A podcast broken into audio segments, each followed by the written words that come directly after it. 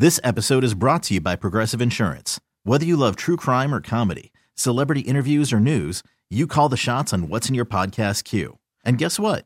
Now you can call them on your auto insurance too with the Name Your Price tool from Progressive. It works just the way it sounds. You tell Progressive how much you want to pay for car insurance, and they'll show you coverage options that fit your budget. Get your quote today at Progressive.com to join the over 28 million drivers who trust Progressive. Progressive Casualty Insurance Company and Affiliates. Price and coverage match limited by state law. Okay, picture this. It's Friday afternoon when a thought hits you. I can waste another weekend doing the same old whatever, or I can conquer it. I can hop into my all-new Hyundai Santa Fe and hit the road. Any road. The steeper, the better. Because my all-new Santa Fe is available with H-Track all-wheel drive, so I can hit the trail without a worry in the world. Heck, with 3 rows and best-in-class rear cargo space, I can pack the whole family in with all our gear. We've got available dual wireless charging for our phones, so we'll never lose touch with civilization, and we won't lose touch with the primordial power of Mother Earth. So which is it?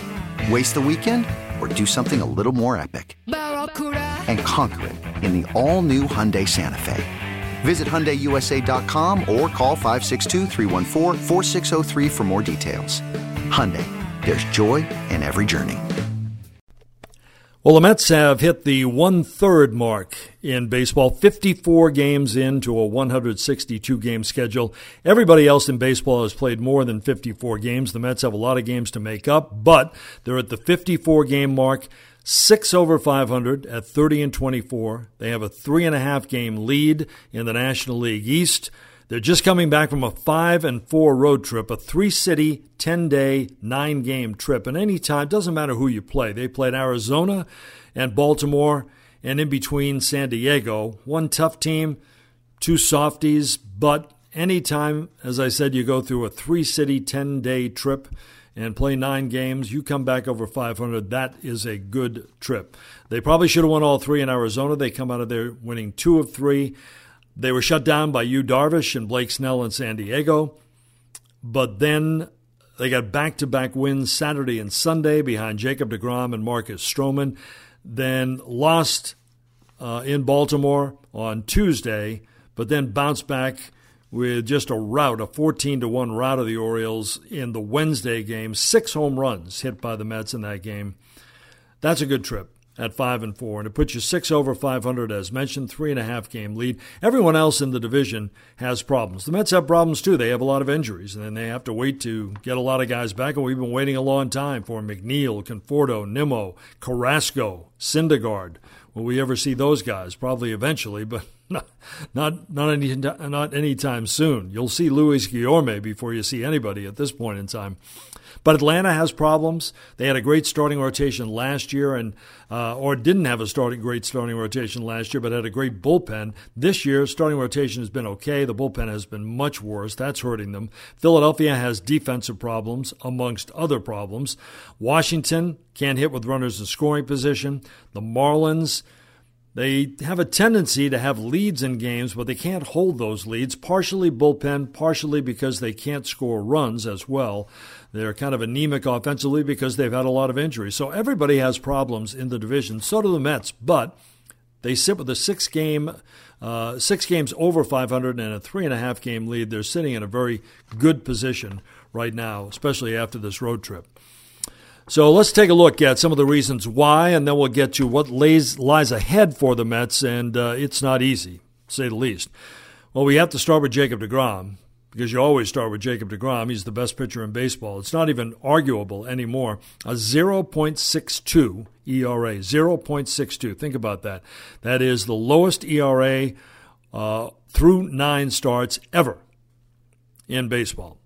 He has a 0.57 whip, walks and hits per innings pitched, and that is the lowest whip through 9 starts since at least 1901, not 2001, 1901. That's a long, long time ago. He also has 93 strikeouts through 9 starts, and when you combine that and the ERA at 0.62, that is the best ever since earned run average became official. I think that puts him in pretty unique territory, like all by himself. You want a few more? How about FIP, Fielding Independent Pitching? He leads the major leagues in FIP at 1.03, and he leads all pitchers in WAR, wins against replacement, 3.2 WAR thus far for Jacob deGrom that he's racked up, and he leads all pitchers in baseball with that. It's not just deGrom either. If deGrom is 1, and he certainly is, probably 1A right now is Taiwan Walker. Walker has been terrific for the Mets. He got the win on Wednesday, going to 5-2. He has an ERA of 2.07, which is terrific. He's allowed just 2 home runs in his 61 innings of pitching thus far. And the Mets have won 9 of his 11 starts, all 5 of them at Citi Field, and he'll get another one here in, at least 5 or 6 days. They had an off day Thursday, so sometime early next week he'll get his next start. Mets have won all 5 of his starts at Citi Field and, as mentioned, 9 of 11 thus far. When you go back to 2020, Walker started the season in Seattle. Then he was traded by the Mariners to the Toronto Blue Jays. And if you take his 6 starts in Toronto with the Blue Jays and the 11 that he has posted thus far with the Mets, his ERA is 1.85. So that's terrific pitching. He finished the year great last year, and he's picked it up right where he left off. And he's been the 1A to deGrom's 1. There's no question about that. You want to throw Marcus Stroman in as a 2? Yeah. Listen, Stroman is supposed to be maybe the 3rd guy, or that's what everyone thought at the beginning of the season. Everyone figured it would be deGrom, Carrasco, then maybe Stroman and Walker. Walker has elevated his game to move past that, but Stroman not that far behind. Stroman, the record 5-4, doesn't look that great, but a 2.41 ERA. And overall, the starters have the best ERA in all of baseball at 2.89. And listen, when you have a guy at the top with 0.62, you might expect that, but the other guys have fallen in as well too. David Peterson certainly has taken his lumps, had his ups and downs. Joey Lucchesi, has been so-so at times, has shown some flashes, but those 3 guys in particular, and in particular the top 2, deGrom and Walker, have absolutely steered this ship and been terrific thus far. Take a look at some of the offensive guys. How about James McCann? Everyone was down on James McCann signing the big contract. Didn't get off to a great start. He had just 1 home run in his first 33 games. He has now hit 5 in his last 13. Last 10 games for McCann, he's hitting 368, 4 doubles, 4 home runs, and 12 RBIs. And his OPS is over 1. So McCann has really picked it up offensively and been a big stick in the middle of that lineup right now. And he's also played a pretty good first base when asked to do so. When Tomas Nido was shifted behind the plate, Mets really needed offense when everyone was banged up. And McCann went to first, played well at first, and also hit. So McCann, you give him big props at this point in time. Pete Alonso.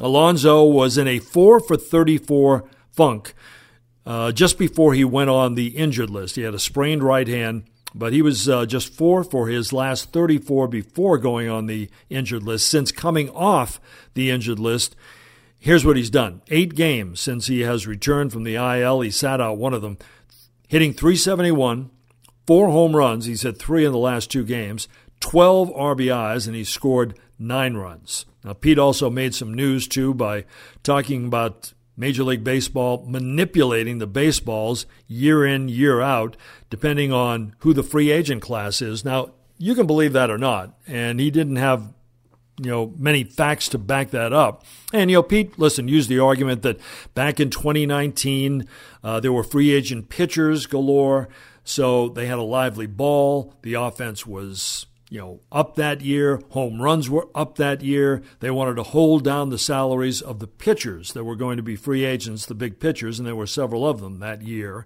That was Alonso's theory.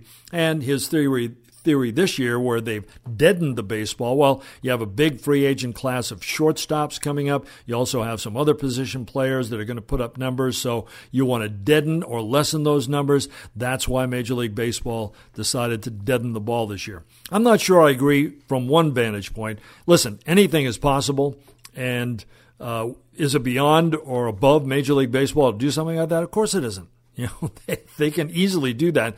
I just don't see anybody smart enough in Major League Baseball to do it. I haven't seen that from the commissioner or anybody running this game over the last, 4 or 5 years. But is it possible? Yeah, it is possible. It's a nice theory to throw out there. Maybe Pete has something to it, but he spent some time on that just the other day. And, listen, we'll see if it all bears fruit. We're going to hear a lot about slicking up baseballs right now and pine tar and stick 'em and all that kind of stuff. And umpires are going to do a lot of checking over the next month or so in baseball to kind of curb that and deter it. So we'll see a lot more of that. But interesting theory anyway, coming from Pete. Now we get to the bench mob. And when you say bench mob, you probably think, Jose Peraza, Jonathan Villar. Well, those two guys in the bench mob have become regulars. Villar has regularly played third base. Peraza has been a fixture at second base in McNeil's absence, and both of them have played great. So they've graduated from the bench mob to become regulars on this team and contribute a lot to this team. So you have to look at other guys. So how about Kevin Pillar? Pillar has absolutely been tremendous. 36 games. He's hit 4 home runs, 3 doubles, and one triple as well. Yeah, we'll throw a triple in there for him. 13 RBIs for Pillar. Started slow, but has really come on. This is a guy who was hit in the face on May the 17th, and 2 weeks later, he's back in the lineup on May 31st. Multiple nasal fractures. A lot of guys would be out much longer than that, at least a month, if not more. This guy has such great intrinsic value to this team. Everyone admires him. He's a gamer, a gutsy guy. He's a great teammate. He's a guy that, you want on your team. I know no one's going to remember this, but back in the offseason, my idea for fixing the Mets was, number one, sign the best free agent available, and I thought that was J.T. Realmuto. I thought he was the best player by far, not only the best catcher, and that's nothing against James McCann. I understand why the Mets went for McCann. They had to fill that need, and they were worried that Realmuto would take a long time. I get it. But my plan was to sign J.T. Realmuto behind the plate and forget about George Springer in center field. Sign Kevin Pillar. Pillar was not going to put up the numbers that George Springer may in Toronto. We don't know. He's been injured most of the season, so that certainly worked out for the Mets. But Pillar is a guy you can stick out there in center field, not worry about the defense. I know that Albert Almora Jr., probably they prefer to play him in center when healthy over Pillar. But Kevin Pillar, to me, is a gamer, a gutsy guy. And he's a guy, a great teammate. He's always had that reputation wherever he's played, and he always brings it night in, night out. So that was my plan. I don't know if anybody remembers it. They probably don't. It doesn't really matter now. Pillar is here. Realmuto isn't. And we'll have to see how it all works out, but I think McCann has worked out pretty well so far, and the pitching staff loves him, and Pillar certainly has been worth his weight in gold. The other guy is a guy that probably no one expected to see here. He was a Yankee at one time. Toronto, Milwaukee, Billy McKinney. He was acquired May 25th from the Brewers, who put him on waivers. And he's been here 2.5 weeks. And here's what he's done. In just 12 games, he's 11 for 40, and he has the same numbers as Pillar. 4 home runs, 3 doubles, and a triple, 11 RBIs thus far. 8 of his 11 hits thus far have been for extra bases. He's got tremendous pop in his bat. Pulls the ball, can go the other way, plays very good defense out in right field. Billy McKinney has been a breath of fresh air and has really brought a lot to this team. And he's, to me anyway, at the top of the list for guys who you have to find a place for when everybody gets back healthy.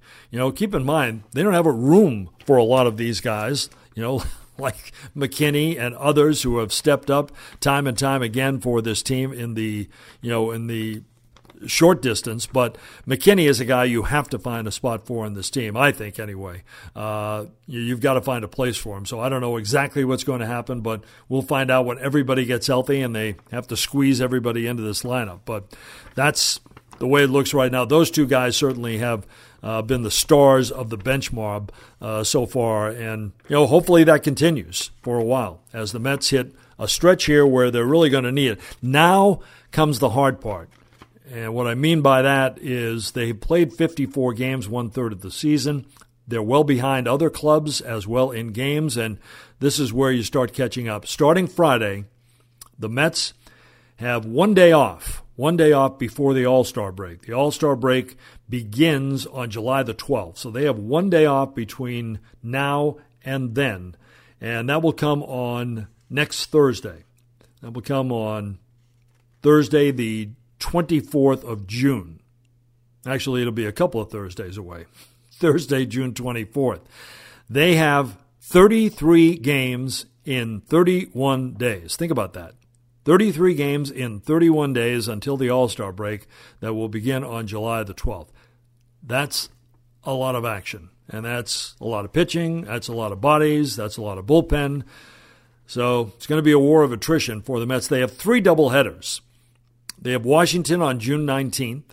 They have the Atlanta Braves on June 21st, 2 days later, and then 4 days later, they have two with the Philadelphia Phillies. So they have three doubleheaders in 7 days, 9 games in 7 days. That's an awful lot of work, and it's going to require an awful lot of manpower as well, so we'll see exactly how they fare, but the hard part definitely begins. In addition to that, eventually they will have a suspended game that they have to make up on August 31st. That's against Miami. That's Marcus Stroman's game that he didn't want to start, and they pitched a third of an inning, and that was that. And they also have another doubleheader against the Nationals that will come on September 4th, right before Labor Day. So they have other games as well to make up. But think about that, 33 games in 31 days, and you know, hopefully they can manage to get through this, but it's going to take a lot, and it's going to tire a lot of guys out. And that's why you need a lot of guys right now, and that's why you're going to sit different guys during times. And, you know, a guy may have a three-hit night. He may be sitting the next day, and people are going to say, hey, why are you doing that?